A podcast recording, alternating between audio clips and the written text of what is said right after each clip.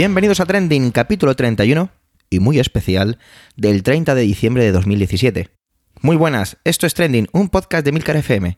En él te contamos algunas de las noticias, hoy muchas, más relevantes de la semana, así como su impacto en Twitter. Mi nombre es Javier Soler y soy el presentador de este podcast semanal. Pero tranquilos, porque aparte de la mía vas a escuchar aquí otras voces y muy interesantes. Adelante.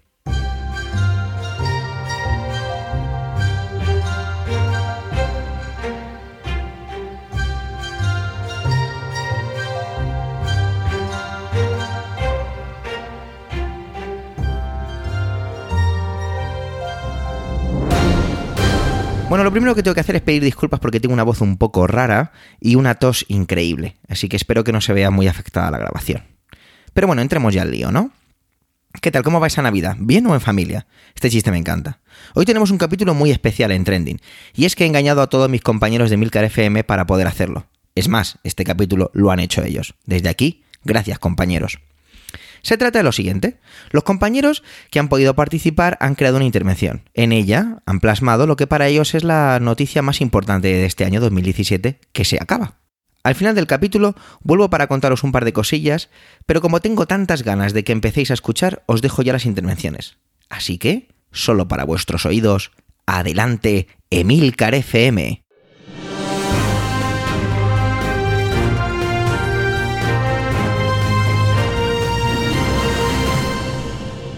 Hola, mi nombre es Carlos Burger Ruiz de Gopegui y participo en el podcast eh, Proyecto Macintosh. La noticia del año, para mí, sin duda alguna, fue el 4 de julio de 2017. Esa fecha, además, no será solo la noticia del año para mí, sino que posiblemente será la noticia o el día más importante o uno de los más importantes del resto de mi vida porque fue el día en el que cogí mi maleta, me fui al aeropuerto y me fui de España. Primero pensé que me iba de España como expatriado, pero después de haber pasado unos meses definitivamente me he ido de España ya como inmigrante.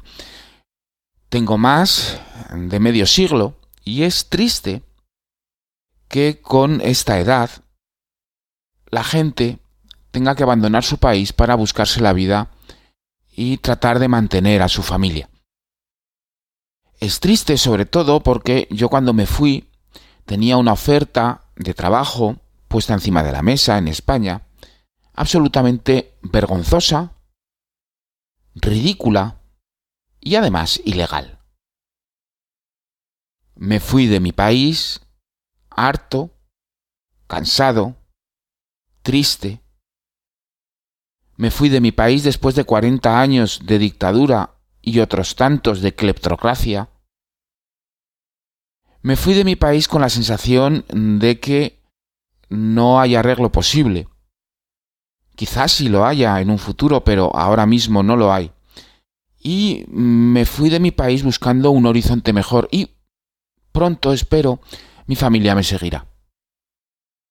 Uno puede nacer en un sitio pero al final uno es de donde hace su vida, de donde le quieren, de donde le aprecian y que, aunque dejas atrás amigos, aunque dejas atrás 50 años de vida, eh, no puedo esperar otros 50 años a que se arreglen las cosas. Y mientras llevar una vida como llevan muchos, una vida miserable, pensando a las 3 de la mañana, sentado en la cocina, ¿cómo vamos a llegar a final de mes?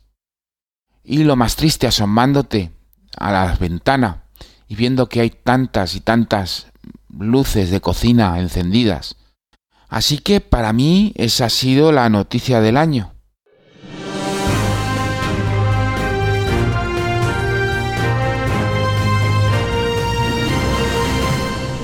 Hola, yo soy David Isasi del podcast Perspectiva y como en nuestro podcast hablamos de empresas y hablamos también de negocios y hablamos también de sectores, pues echando un vistazo a los 41 podcasts que hemos publicado en el 2017, pues no quisiera destacar una única noticia, sino que me gustaría destacar un sector. En el 2017, desde mi punto de vista, ha habido dos sectores que han destacado sobre el resto. Uno ha sido el tema de los vehículos eléctricos y todo lo que ha traído pues con detrás de sí la, la empresa Tesla y que seguramente pues eh, seguiremos hablando de ella. Seguro que ha sido una, uno, pues, una de las empresas, uno de los sectores más comentados este año, pero para mí el que se ha llevado la palma y que se ha situado como referente con respecto a los demás es el sector de la distribución y la logística. Mm, primero, hace unos años nos vino la movilidad de las personas, que suponía que apenas por dos duros podías moverte, y ahora nos ha llegado la revolución de las cosas, y entendiendo por cosas todo aquello que, que no respira.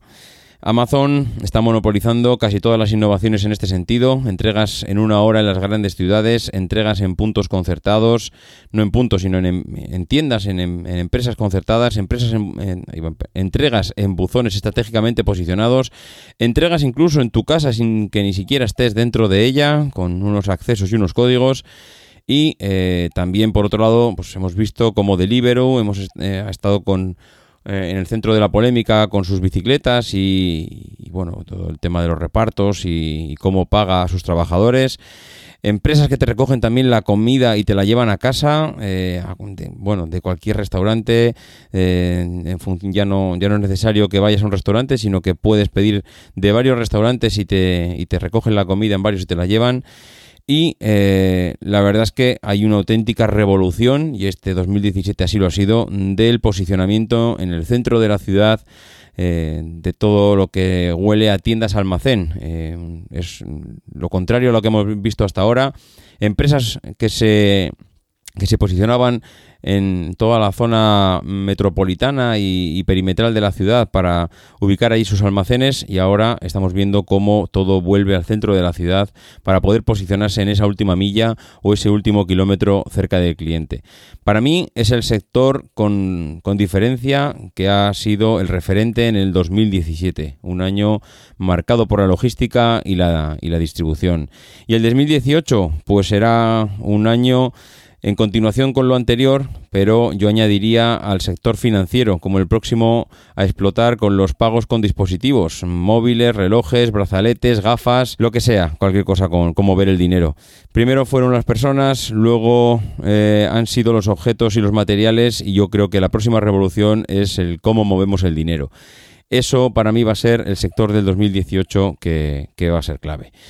Bueno, pues eh, nada más. Eh, felicitaros las fiestas a todos, que descanséis, que disfrutéis con los vuestros, que salgáis a la calle, que os encontréis con la familia, que aunque, aunque seguro que ese cuñado que se sienta con vosotros en la comida de Navidad o el día de Nochevieja, pues le tenéis eh, igual un poco de paquete, pues no os preocupéis, que, que solo lo veis una vez al año y merece la pena intercambiar una conversación con él.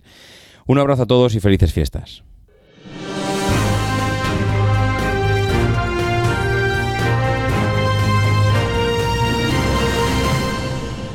Saludos, soy Antonio Rentero del podcast preestreno de Emilcar FM. Hemos vivido en 2017 un año fascinante en la pequeña y en la gran pantalla. En la pequeña pantalla hemos asistido a la consolidación del modelo de plataformas de streaming. Ahora somos nosotros los que elegimos qué queremos ver, dónde y cuándo en una nueva, una más, edad de oro de las series de televisión.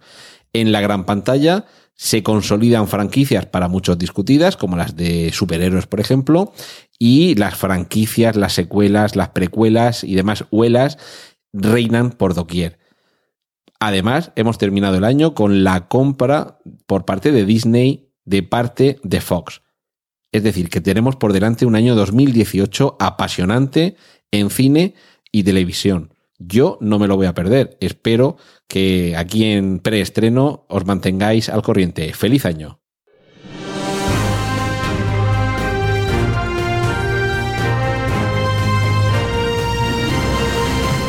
Al micrófono, Carmela García, de Bacteriófagos. Como yo me dedico a esto de la ciencia, os traigo lo que para muchos científicos ha sido uno de los temas más destacados de este año, el fraude en las publicaciones científicas. Pasa de vez en cuando, pero este año muchos medios titularon que se había destapado el mayor fraude de la historia de la ciencia en España. No es el mayor, ni mucho menos, pero desde luego es el más reciente. Vamos a ver cómo fue la historia. Todo empezó en el año 2016.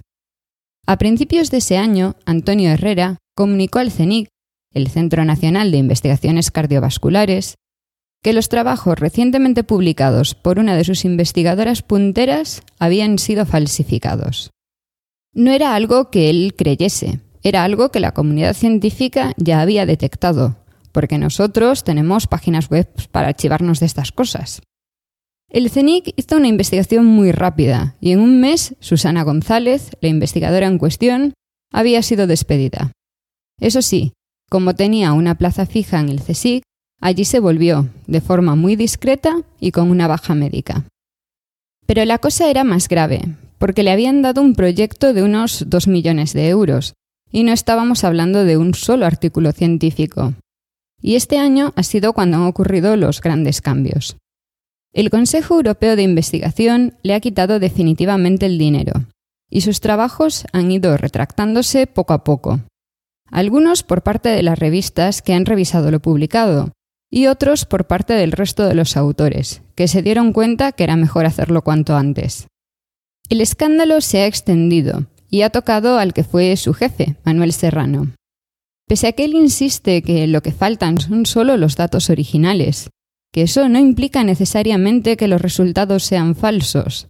A mis ojos está claro que sí lo son. Él era el responsable.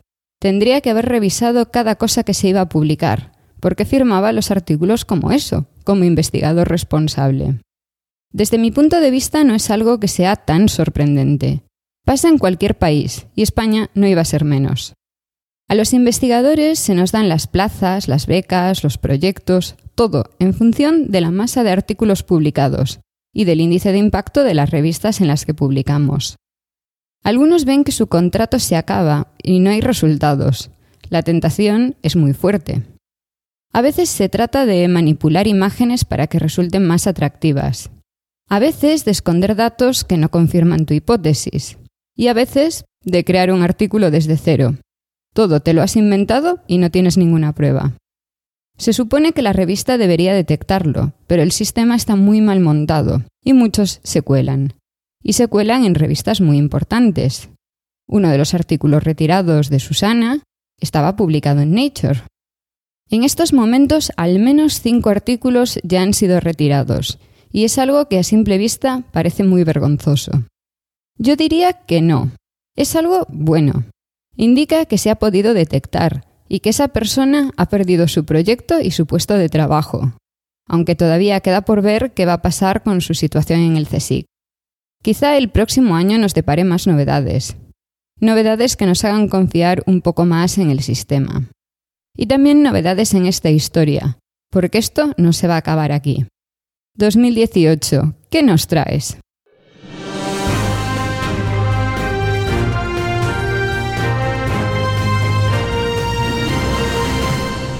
Mi nombre es David Calaveras del podcast Gran Angular y quería comentar una noticia que se produjo el pasado 22 de diciembre, que se llevó a cabo la misión número 18 por SpaceX con el lanzamiento del cohete Falcon 9. Este lanzamiento produjo una gran conmoción en las redes sociales porque produjo una estela de gases que fue un espectáculo visual, visual grandioso y bueno, paralizó las redes porque hubo gente que pensaba que era un ovni, eh, bueno, es espectacular porque es una estela mm, bastante prominente y por el momento que había de, luminosidad, que era atardecer si no me equivoco, eh, además de el, calor y tal, bueno, pues produjo una cosa que fue espectacular. Bueno, de hecho, hay un vídeo en, en un time lapse que es absolutamente recomendable grabado a 6K. ¿eh? Bien, eh, esta, esta, nota, esta, esta, noticia viene a colación de lo que quería decir, que no es solo de esto en sí, que ya es de, por sí bastante, bastante noticiable, sino que a mí, eh, al ser de una generación ya un poco anterior, y me crié con en, la, loca carrera del espacio, no en la época primera, cuando fue el lanzamiento de la Luna, que eso ya me pilló demasiado pequeño, pero sino cuando los rusos y los americanos, eh, los Challengers, los Columbias y tal y cual, y había una, una, obsesión por lanzar cohetes constantemente y hacer misiones al espacio y tal y cual. Y eso, a pesar de todos los problemas que tiene el mundo, la humanidad y etcétera, etcétera, siempre creaba una especie de, no sé cómo explicarlo, una especie de esperanza, ¿no? De algún día encontrar algo, algún día eh, colonizar un, un, planeta, algún día, no sé. A mí siempre mirar hacia el espacio me ha producido una sensación positiva y mirar hacia, hacia el espacio siempre me, ha producido una, una sensación de positividad. Y desde que la carrera espacial se interrumpió y ya se, se, se, disolvió la, la, antigua Unión Soviética y se paralizaron los programas espaciales, la, la NASA se quedó prácticamente congelada y, y, no se lanzaban prácticamente cohetes al espacio, y perdonad por el, prácticamente 25 veces, pues la verdad es que yo había perdido un poco de, no sé, de ilusión. La verdad es que es una cosa que se me, se me, se me quitó un poco la ilusión por algunas cosas, es una, parece una chorrada, pero a mí que nos proyectemos hacia el espacio siempre me, ha, me había ilusionado, es un tema que siempre me ha interesado. Y, y bueno, de un tiempo a esta parte, eh, gracias a iniciativa privada y, por ejemplo, la de Elon Musk, el creador de Tesla y otras empresas, con SpaceX, pues la verdad es que entre eso y otras historias ha relanzado un poco la carrera espacial. Y bueno, esto de los, los cohetes, los Falcon, que son cohetes además reutilizables, que es un, un ahorro de costes tremendo que permite mucha más intensidad de lanzamientos y ese plan un poco loco, un poco cuerdo que tiene el propio Elon Musk de llegar a Marte y colonizarlo, que probablemente muchos difícilmente lo veremos, pero, pero bueno, es una ilusión. A mí eso me ha, me ha vuelto a, me, me, me, ha emocionado. la verdad es que es una cosa que me emociona, me gusta y me da ciertas esperanzas que no todo está tan mal, no ser tan cínico sobre, sobre el futuro de la humanidad. Nada más, comentaros eso y un poquito de reflexión acerca de la carrera espacial y, bueno, nada más era esa mi aportación.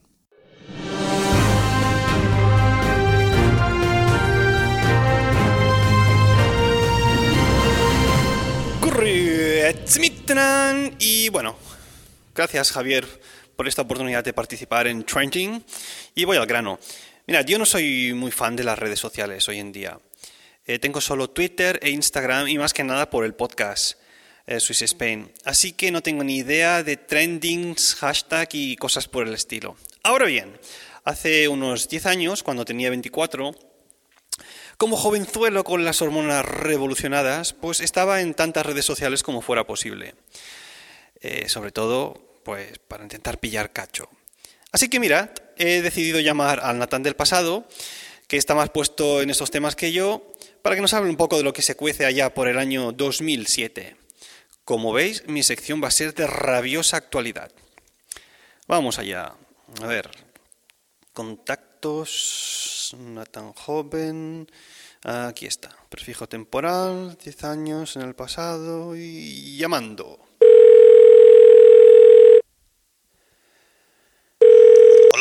Buenos días.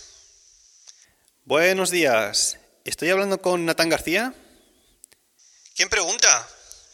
Soy Natán García, tutú del futuro. Natán, ¿qué pasa, Ning? Yo del futuro. Sí, a, a ver, un momento. Eh, confírmame primero el año en el que estás. Pues de momento, si no voy muy fumados, seguimos en 2007. Perfecto. Oye, que no tengo mucho saldo temporal, voy, voy directo al tema, ¿vale? Venga, Fistro, dispara, pecador. A ver, dime qué ha sido lo más relevante en el 2007 en Twitter. Pues a ver qué piense. Uh, esto de Twitter es una red relativamente joven, ¿eh? Tiene apenas un año. Pero mira, si no me equivoco, una de las cosas más comentadas ha sido una presentación por parte de Apple de lo que ellos llaman el iPhone. Te, te sonará seguramente, ¿no?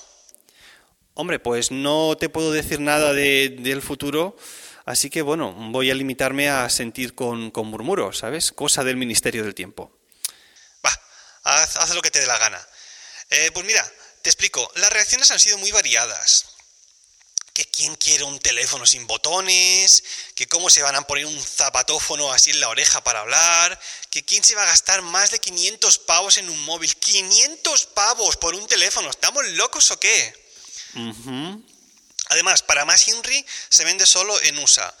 Así que o lo importas o te quedas a dos velas, nen. Vaya, ¿y, ¿y, tú cómo lo ves? ¿Tú crees que va a tener éxito? ¿Qué va, hombre? Con este tamaño, precio y diseño no, va a, no van a vender más que para los cuatro frikis de Apple. Aparte, ¿quién quiere un móvil de 500, 500, de más de 500 euros, de hecho, aquí en Europa? Teniendo los pedazos Nokia que tenemos hoy en día que se venden como churros y por cuatro duros. Hombre, Nokia Forever, seguro. A Apple, un mensaje para Apple.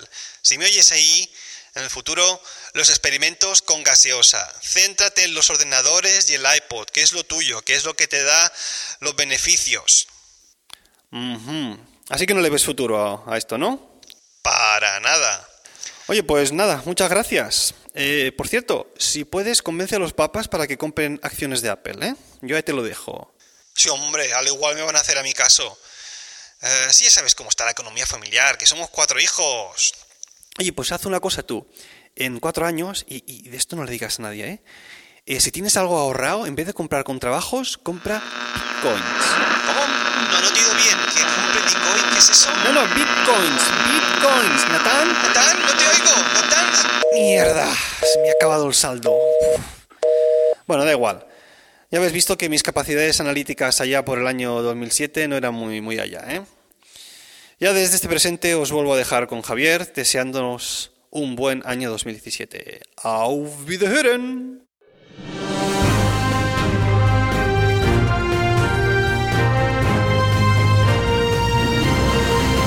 Hola, soy Marta Ferrero del podcast Trasteando en la Escuela y para mí una de las noticias más importantes del año ha sido todo el fenómeno de denuncias contra el productor de cine Harvey Weinstein y la campaña del Me Too o Yo también que se generó después.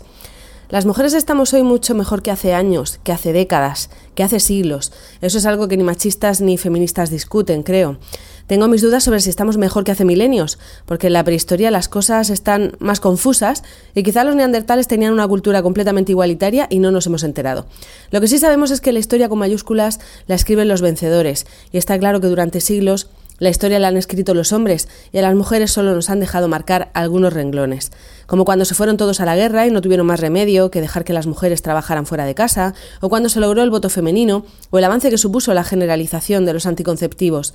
Para muchos de esos avances hemos necesitado a mujeres que dieran la cara y que rompieran el silencio, que pusieran en la agenda de los políticos, casi siempre hombres, asuntos que a ellos les daban igual, porque no los consideraban importantes. Sucedió hace un par de décadas en España, con la muerte de Ana Orantes, asesinada por su marido después de que contara su historia en la televisión.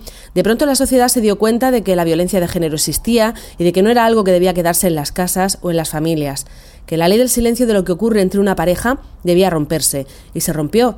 Siguen muriendo mujeres asesinadas por sus maridos, pero no se ve como algo normal. La sociedad no disculpa al maltratador con un se le fue la cabeza, fue un crimen pasional o algo haría ella. Este 2017 nos ha traído otro punto importante, otra ruptura del silencio que ha provocado que el acoso sexual en el ámbito laboral entre en la agenda de los políticos y de los medios de comunicación. Las encargadas de romper ese tabú han sido actrices de Hollywood. ¿Por qué ha impactado tanto? Porque si en una industria supuestamente liberal y avanzada como la del cine, en un país supuestamente avanzado como Estados Unidos, hay mujeres que han tenido que soportar que un individuo abusara de ellas sin que nadie las protegiera ni antes, ni durante, ni después, si eso ocurre en ese entorno, ¿Qué no sufrirán mujeres en países del mundo donde las leyes no las protegen, en trabajos mucho más conservadores o con patronos que son abiertamente machistas? Que unas mujeres privilegiadas, con mucho que perder si cuentan su historia, se hayan atrevido a romper el silencio es muy importante. Que individuos como Harvey Weinstein vean destruida su carrera ahora, cuando durante décadas todo el mundo sabía cómo se comportaban y lo toleraba, creo que supone un antes y un después. Una de las últimas en denunciar ha sido Salma Hayek. Me gustaría leer un trozo de su artículo. Dice, espero que al agregar mi voz al coro de quienes por fin pudieron hablar, ayudaré a entender por qué fue tan difícil hacerlo y por qué tantas de nosotras esperamos tanto tiempo. Los hombres acosan sexualmente porque pueden y las mujeres estamos hablando porque en esta nueva era por fin podemos hacerlo. En fin, hay quien teme que se genere una especie de caza de brujas donde paguen justos por pecadores. Habrá que hacer lo posible para que en esta vorágine de noticias falsas y linchamientos rápidos en Twitter no se destruyan vidas que no lo merecen. Pero en general, el que se haya roto el silencio me parece una de las noticias más positivas de este 2017. Muchas gracias por escucharme y que el 2018 sea un año feliz y por lo menos un poco más feminista.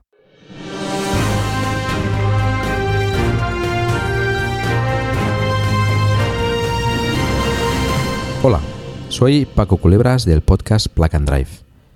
Y para mí, una de las noticias del año en cuanto a movilidad eléctrica se refiere ha sido la presentación final y entrega de las primeras unidades del Model 3 por parte de Tesla el 28 de julio de este año.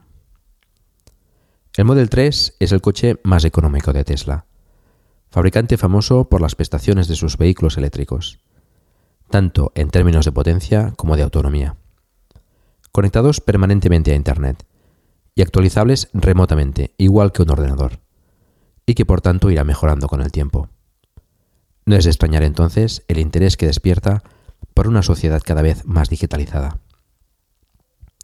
Su inicio de fabricación era un evento muy esperado por parte de las más de medio millón de personas que lo tienen reservado en todo el mundo. Fabricación que ha estado y sigue estando rodeada de polémica constantemente debido principalmente a los problemas que está teniendo la compañía americana para sacar al mercado un vehículo del que se dice revolucionará la industria del automóvil. El tiempo dirá si el Model 3 merece tal honor, pero con el número de reservas, sin haber tocado, probado ni tan solo conocer muchas de sus características, ya se merece al menos cierto reconocimiento. Si pensamos en el futuro de la movilidad y el transporte, Estoy seguro que la mayoría llegaremos a la conclusión que éste se adivina eléctrico y autónomo. Dos características que definen precisamente al Model 3 y también al resto de los vehículos de Tesla, que ahora mismo son el objetivo a superar por parte del resto de fabricantes, que prácticamente sin excepción han anunciado nuevos modelos eléctricos en un futuro próximo. Eso los que no los tienen ya, porque no es solo que el futuro se adivine eléctrico, sino que a día de hoy es una realidad cada vez más palpable en nuestras carreteras. Y es que ese tipo de vehículos están conquistando las calles más deprisa de lo que nos pensamos. Y nuestras calles, nuestras ciudades y nuestros pulmones nos lo están pidiendo a gritos. Al igual que la transformación del modelo energético por uno más sostenible con energías renovables. No en vano estamos viendo cómo las grandes ciudades están restringiendo el tráfico contaminante cada vez más a menudo, e incluso algunos países han anunciado ya fechas límite para la venta de este tipo de vehículos. Afortunadamente este año 2017 se ha notado un auge importante en el interés por estos temas, que estoy seguro irá en aumento el año próximo.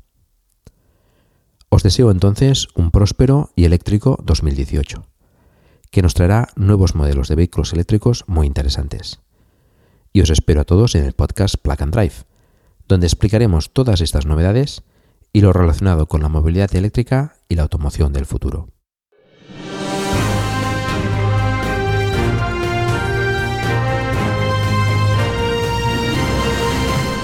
Hola, soy Manuel Castaño Crespo del podcast Trending y para mí una de las noticias del año fue la crispación en este país que habito, una crispación que no tiene ni día ni mes, una crispación que he vivido durante buena parte del año la crispación ante los casos de violencia de género que aumentan y que hemos normalizado, una violencia de género estructural que va más allá de las mujeres asesinadas. Ellas tan solo son la punta del iceberg, debajo hay más.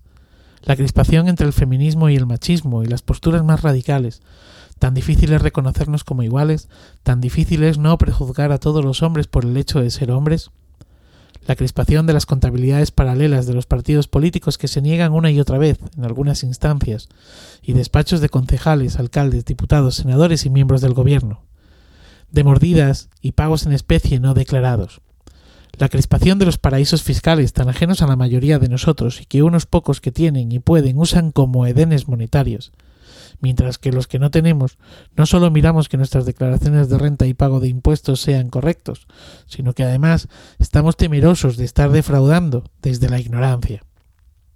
La crispación del atentado de agosto en Cataluña, desde las estupideces sobre el uso de la lengua catalana o no, hasta el si se podía o no haber evitado, si los terroristas estaban o no controlados, pasando por los brotes de islamofobia.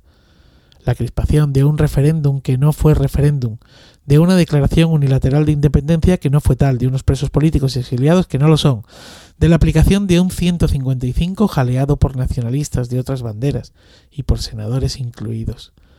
La crispación de una guerra de banderas, en la que se han desempolvado no solo símbolos del pasado, sino también palabras que de por sí crispan, como facha, nazi, fascista, stalinista, totalitarista. La crispación entre monárquicos y republicanos. Felipe VI ha tenido que salir de su zona de confort, y esto lo ha expuesto una vez más a la crítica, no solo a él, también a la institución. La crispación que generan supuestos políticos e intelectuales que con la perversión del lenguaje, la escenificación burda y el insulto más parecían a la tristes y rufianes que otra cosa. La crispación de las personas que buscan refugio y de aquellos que quieren ayudarlas. La Unión Europea y la propia España no está cumpliendo con las cuotas de refugiados y mientras tanto se mueren. 2018 está a la vuelta de la, esquina y ojalá nos traiga un poquito de sosiego, de calma. Yo voy a intentarlo. Voy a intentar que a mi alrededor haya eso. Y que la crispación, si ha de venir, pues que nos venga por debates como si el polvorón se aprieta o no antes de comerlo, o si somos de Nesquik y o colacao, de Nutella y o nocilla, de té y o café, de vino y o cerveza, de sopa antes o después del puchero, y de calzots y cocido madrileño, de manteca colorada, de pulpo a feira con chacolí, en fin, de lo que cada uno libremente quiera ser, con calma y con sosiego. Feliz día, feliz 2018, feliz vida.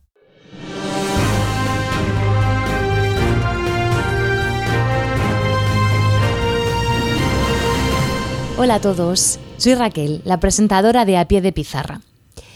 Y bueno, os voy a contar, bueno, porque Javier nos ha, nos ha pedido que compartiésemos pues todos los podcasters que quisiésemos y tuviésemos tiempo, porque estas fechas son un poco complicadas, pues, pues para terminar el año, pues que contásemos cada uno qué es lo que más nos ha gustado, qué es lo que nos ha resultado más impactante, importante o curioso del año 2017. Y bueno, yo he estado dándole vueltas y no me he querido centrar en las noticias, porque ya sabemos que han pasado pues, cosas muy fuertes y muy importantes a nivel nacional e internacional. Pero yo me he querido quedar con algo que para mí es más entrañable, más bonito, porque ya, pues yo qué sé, ya hemos tenido mucho tiempo de discutir, de hablar, de cabrearnos, de indignarnos o incluso pues de ponernos de acuerdo. Pero bueno, yo quería terminar el año con algo más dulce. Y es que este año 2017 se ha celebrado el primer centenario del nacimiento de la gran Gloria Fuertes, poetisa, maga de las letras y sobre todo para mí cómica, ya que a través de su poesía me ha arrancado las mayores carcajadas, además de tratar eh, de una forma muy sutil pues cosas como la, la discriminación, el racismo, la, falta de empatía, también el cariño, cómo ha retratado la sociedad de su época. Eh, también era una gran defensora de la naturaleza, de la ecología. Y todo a través de una literatura que no solo es para niños, puesto que yo con la edad que tengo sigo leyendo y disfrutando sus poemas y cada vez que los leo encuentro algo nuevo dentro de sus versos. Pues bueno, me gustaría compartir dos de ellos con todos vosotros para terminar el año. Y no puedo decir que sean mis dos favoritos, sino que son dos que para mí son muy entrañables. Y bueno, también quiero decir que gracias a la gran Gloria Fuertes aprendí a leer, puesto que fue el primer libro que me regalaron cuando era pequeña. Una tía mía que también es maestra y que le hacía mucha ilusión pues que sus sobrinos aprendiésemos a leer con poesía. Esta pues esta tradición la he querido yo también transponer a mis sobrinos y a ellos les he regalado también los libros de Gloria Fuertes para que disfruten tanto como lo he hecho yo a lo largo de mi vida con la poesía. Antes de empezar a leer sus grandes poemas, quiero decir algunas de las frases que ha dicho ella. Cito, es importante que los niños lean poesía. Y es más que importante, es necesario.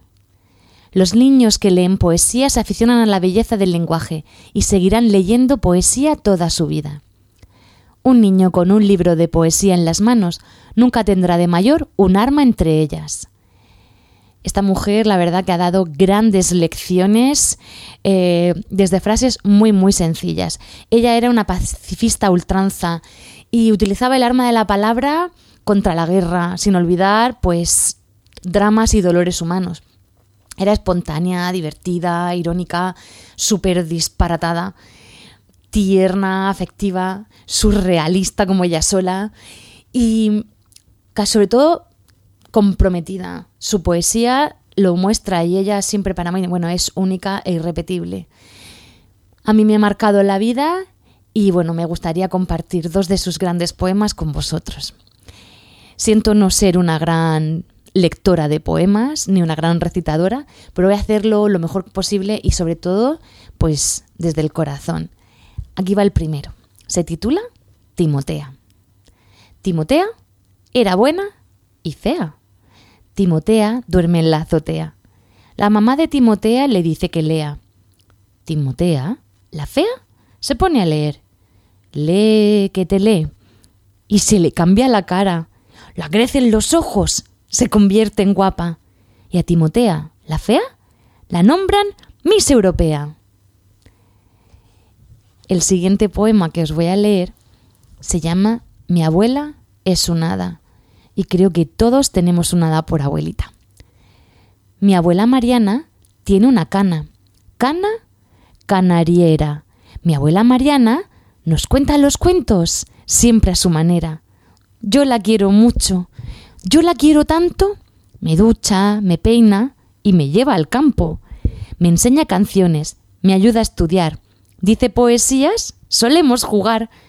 Luego por la noche mi abuela me vela un cuento me cuenta. Y cuando me duermo, apaga la vela, mi Mariana, mi abuela, mi abuela Mariana, de paja el sombrero, el traje de pana. Mi abuela Mariana no parece abuela, que parece un hada. Bueno, pues os deseo a todos una muy, muy felices fiestas, un genial final de 2017 y un mejor 2018. Hasta luego.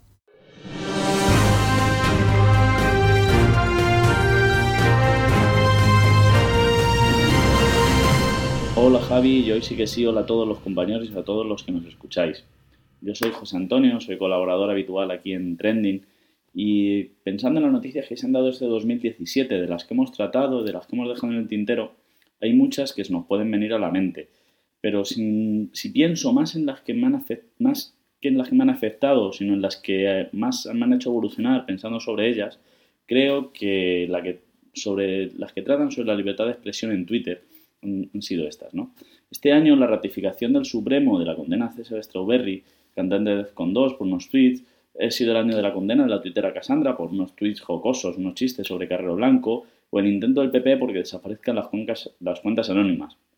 Este año también es en el que una mujer perdió su trabajo tras decir una burrada en Twitter sobre Inés Arrimadas, el año en el que unos policías municipales de Madrid fueron suspendidos de empleo investigados por unos comentarios asquerosos, aunque como dije en su día bastante simples, sobre la alcaldesa de Madrid y colectivos como inmigrantes. El año en el que todos reímos el vídeo de las hipotecas fijas o variables y luego miramos con desdén cómo esas personas intentaban dar una explicación a este vídeo con el miedo que podía provocar en sus carreras.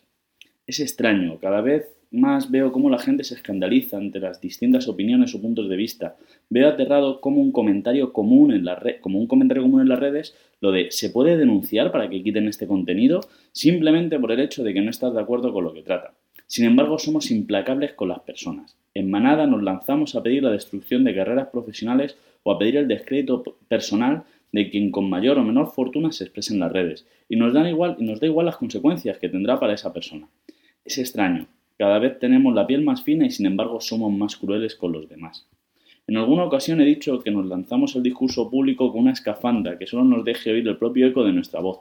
Y eso no está siendo, nos está siendo ser extremadamente crueles con los demás. No queremos debatir, no estamos dispuestos a escuchar y por supuesto no estamos dispuestos a ser convencidos. Queremos destruir al enemigo. Y en este caso es tanto la izquierda como la derecha, porque sí, soy un romántico que sigo creyendo que existe la izquierda y la derecha, han abanderado este movimiento. De hecho, la izquierda ha llevado de alguna manera la avanzadilla en una extraña defensa de lo políticamente correcto y sorprendentemente ha introducido la moral en el discurso público. Y es sorprendente porque para Marx está muy claro que la moral forma parte de la superestructura y es un elemento poco interesante para la transformación social. En cualquier caso, parece que todos hemos olvidado las palabras que falsamente se atribuyen a Voltaire, en realidad es a una biógrafa de, él, en las que de alguna forma viene a decir no estoy de acuerdo con lo que dices, pero daría mi vida para que lo puedas decir.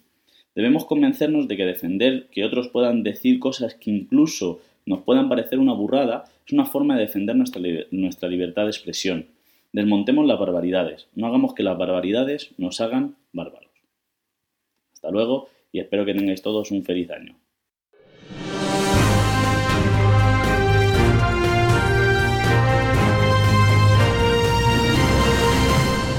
Muy buenas, soy Emilcar, el director de Emilcar FM y bueno, llevando como llevo un par de podcasts de tecnología principalmente centrados en Apple, como son Emilcar Daily y Proyecto Macintosh, pues para mí indudablemente una de las noticias más relevantes tecnológicas de este año 2017 fue la presentación del iPhone 10 el 12 de septiembre de, de este año, de 2017. Y bueno, si seguramente si esta intervención fuera eh, el trending fin de año de 2018 o de 2016, no estaría hablando de esta fecha, ¿vale? No es siempre la presentación del iPhone de turno, la noticia tecnológica que a un fan de Apple como yo me puede parecer más relevante. Pero en este caso creo que sí lo fue, porque Apple pues rompió con todo lo anterior. Es decir, en estos tiempos en los que los teléfonos se parecen tanto y en que tantas y tantas marcas han copiado un poco el estilo del iPhone y mm, básicamente muchísimos terminales hoy en día se parecen. Cuando ves a alguien con un teléfono en la mano, levantas así un poco más la cabeza y buscas el botón home si tiene ese botón home característico redondo, incluso ves el, anillito dorado que te indica que hay un Touch ID, pues ya sabes que es un iPhone, ¿no?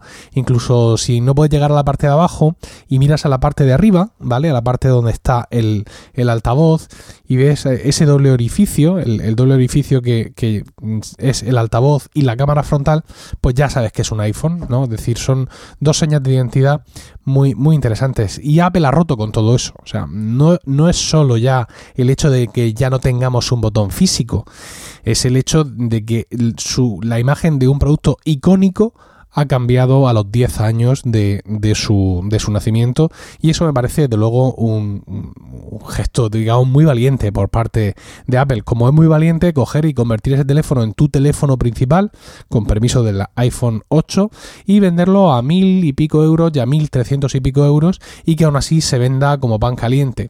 Aunque en, en estos días en, estos, en estas semanas finales del año se esté hablando de que no sé qué eh, de que no sé qué eh, analista que esperaba él en la soledad de su despacho que se vendieran más iPhone 10, pues ha pensado que no se van a vender más de los que él dijo previamente que se iban a vender y que por tanto pues ahora estamos eh, bajando la cotización de Apple en bolsa, ¿no? Más allá de eso, más allá de, de, que ocurran todas esas cosas, la imagen mm, que todos tenemos de un iPhone ya ha cambiado, aunque evidentemente eh, siguen existiendo muchos más iPhone eh, con botón, por así decirlo, que iPhone sin botón, pero desde luego ha sido un gesto de Apple que, marca, pues como ya lo hizo en su momento el iPhone, solo que entonces no lo sabíamos, marca un antes y un después en los diseños de los smartphones. No es el primer smartphone todo pantalla, desde luego que no.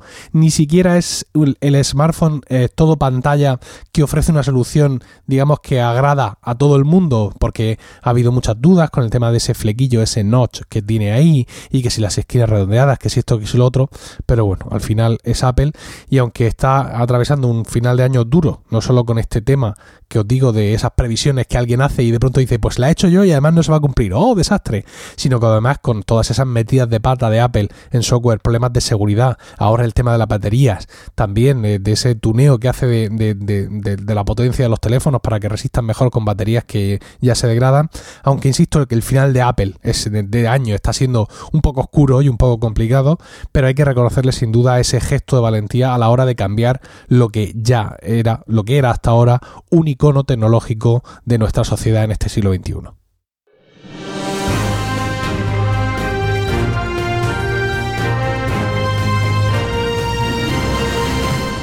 Antes de dar paso a la que es para mí la noticia del año, deciros que la semana que viene nos la tomamos de vacaciones. Eso significa que hasta el sábado 13 de enero no volverá trending. Tampoco es tanto, que ya estoy viendo vuestras caras de asombro. Tan solo es una semanilla. Eh, hay que tener un poquito de cancha. Para mí la noticia del año fue la que comenté en el capítulo 23. Os dejo el corte íntegro tal y como lo hice en su momento. Este martes fue el día de las bibliotecas. Yo he tenido mucha suerte de poder trabajar en ellas. Hacía talleres de animación a lectura para niños y en ocasiones siempre me dejaba perder por entre sus estanterías. Incluso, si recordáis, hace un par de semanas estuve en Dublín y, como no podía ser de otra manera, visité la biblioteca del Trinity College. Hermosa, majestuosa, con su olor particular, su poca luz, sus interminables volúmenes. Muy bonita, pero siempre me ha gustado más esas de barrio donde tuve la oportunidad de trabajar. En esas en las que conoces al personal y donde el personal te conoce a ti. Se establecen esas conversaciones susurrantes sobre ese libro o aquel acompañadas siempre de recomendaciones. La, la, vida de bibliotecario siempre me ha parecido una especie de vida como muy romántica. Pues seguramente no sea así, pero dejarme que, no sé, que me invente mis propias historias. Yo no he sido un gran amante de los libros. Mentira, no fui un gran amante de los libros. Esto cuando era pequeño. Mi madre luchaba con armas de madre por animarme a leer e incluso se pasaba horas conmigo donde compartíamos la lectura, página a página. Pobre mujer, qué perseverancia y qué poco lo valoré en su momento. Y es que soy de la opinión de que los libros te encuentran a ti. Y es que ese fue mi caso. Yo tenía 15 años y el hermano de uno de mis mejores amigos, un hermano mayor, y eso siempre es un grado, me dejó un libro blanco de bolsillo bastante cochambroso y me dijo, tú léelo. El título, Fundación. El autor, Isaac Asimov. Al día siguiente me fui a la playa. En tal lugar me leí el libro en solo tres tardes. Tampoco es que fuera un tocho a los pilares de la tierra, pero para mí era todo un récord. Y cuando describí, eh, perdón, cuando les pedí a mis padres que mm, por favor me llevaran a comprar a la FNAC de Alicante el siguiente volumen, ya que descubrí que era una trilogía, mi padre creyó que me había dado una insolación y a mi madre casi se le saltan las lágrimas. Así fue como la literatura, se apoderó de mí. Y aunque hubo unos cuantos años en los que nos abandonamos un pelín, siempre hemos intentado cuidarnos. Seguí con Asimov y pronto salté a su saga robótica. ¡Qué gran saga! Me acuerdo que, me imaginaba viviendo en esos mundos, conviviendo con robots, hablando con máquinas que poseían lo que se decía en los libros el cerebro positrónico. Me parecía una maravilla y a la vez me creaba una sensación extraña. No sabía muy bien qué sentía. ¿Cómo sería aquello? Me recordaba ver con mis primos la gran Terminator y Terminator 2 y lo que podían hacer esas máquinas. Y bueno, en ese caso estaba claro, era miedo. Luego vino la película Yo Robot, me acuerdo que era una película, bueno, un blockbuster. Y está basada en uno de los cuentos de Asimov. Una versión un poco libre, pero que tenía ahí una especie de capa profunda, muy en el fondo de la película, de psicología social.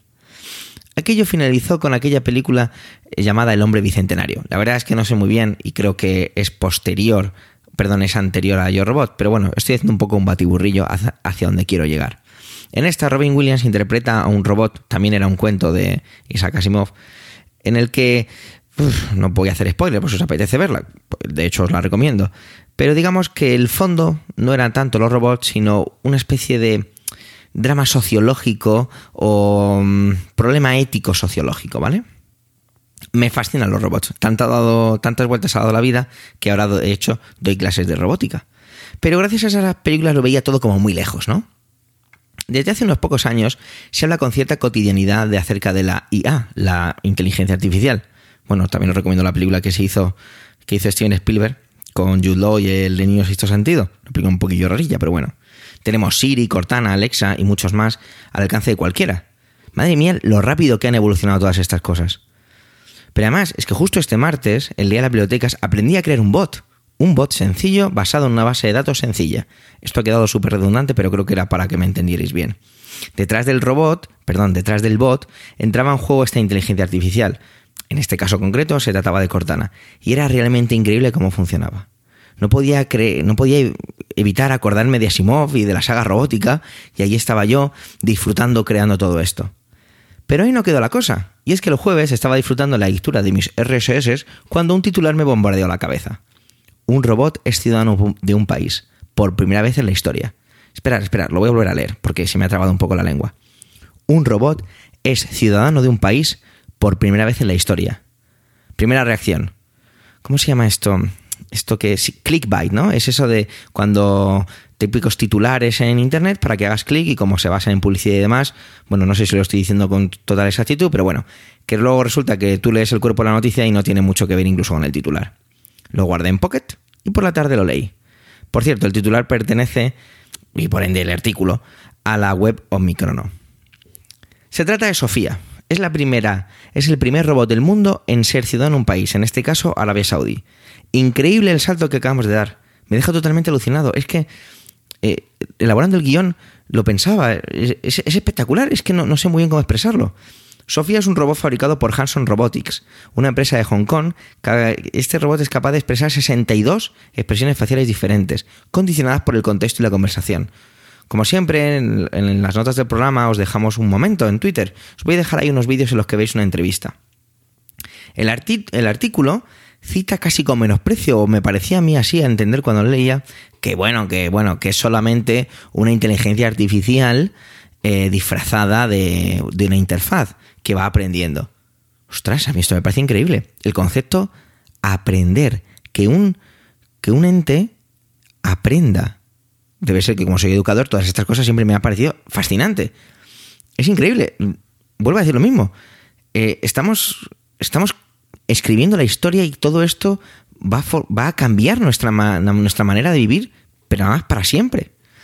No conocía la noticia, pero el año pasado esta ciudadana ahora ciudadana, antes un mero robot, una máquina, una simple tostadora, como dirían en Battlestar Galáctica, eh, tuvo una entrevista y irónicamente o ácidamente, o a lo mejor realmente, dijo que si ella pudiera acabaría con todos los humanos. Pero madre mía, pero, pero increíble, o sea, ahí sí que tengo que saber que me dio miedo, miedo con mayúsculas. Y lo digo de nuevo, miedo. Elon Musk, sabéis quién es este tipo, ¿no? El CEO de Tesla, esa marca de coches del futuro que puedes conducir hoy 100% eléctricos. O también involucrado en la empresa de SpaceX. Aquí no sé si es el CEO, me lo decís en los comentarios. Esos cohetes que de vez en cuando aterrizan verticales sin explotar. Vamos, un tipo que listo como mínimo es. Siempre he dicho que, tenemos, que debemos tener mucho cuidado con la inteligencia artificial. Vale, ahora sí que es verdad que me acabo de acojonar, disculpar el término. Pero si, él, si Elon Musk lo dice, la verdad es que yo me lo creo bastante. Sin duda esto es un hecho histórico. Quizá en unos años lo veo así. El típico examen de historia y ¿cuándo y dónde se concedió la primera ciudadanía a un robot? La respuesta es 26 de octubre de 2017 en Arabia Saudí. La historia se escribe todos los días. A veces algunas partes van en negrita o van subrayadas. Y esta estoy convencido que es una de ellas no puedo evitar el terminar esta intervención con las tres leyes fundamentales de la robótica que Isaac Asimov escribió. 1. Un robot no hará daño a un ser humano, o por inacción permitir que un ser humano sufra daño. 2. Un robot debe hacer o realizar las órdenes dadas por los seres humanos, excepto si estas órdenes entrasen en conflicto con la primera ley. 3. Un robot debe proteger su propia existencia en la medida en que esta protección no entre en conflicto con la primera o la segunda ley. Bueno, pues ya hemos llegado al final de este 31 primer capítulo muy especial de Trending. Gracias a los compañeros de Red por hacerlo posible. Gracias a vosotros por estar ahí escuchando y dedicar vuestro tiempo a eso, a escucharnos. Tenéis los medios de contacto y toda la información y enlaces de este episodio en emilcar.fm barra trending, donde además en Emilcar FM podéis encontrar un montón de podcasts y muy interesantes. ¿Te gusta Trending? Pues recomiéndalo ya es que 2018 sea el año en el que Trending aparezca en todas partes familiares, amigos, perros, gatos. Y así nos dejéis comentarios y estrellitas en iTunes, que queda fenomenal. Bueno, que tengáis un feliz 2018 y hasta dentro de dos semanas. Adiós.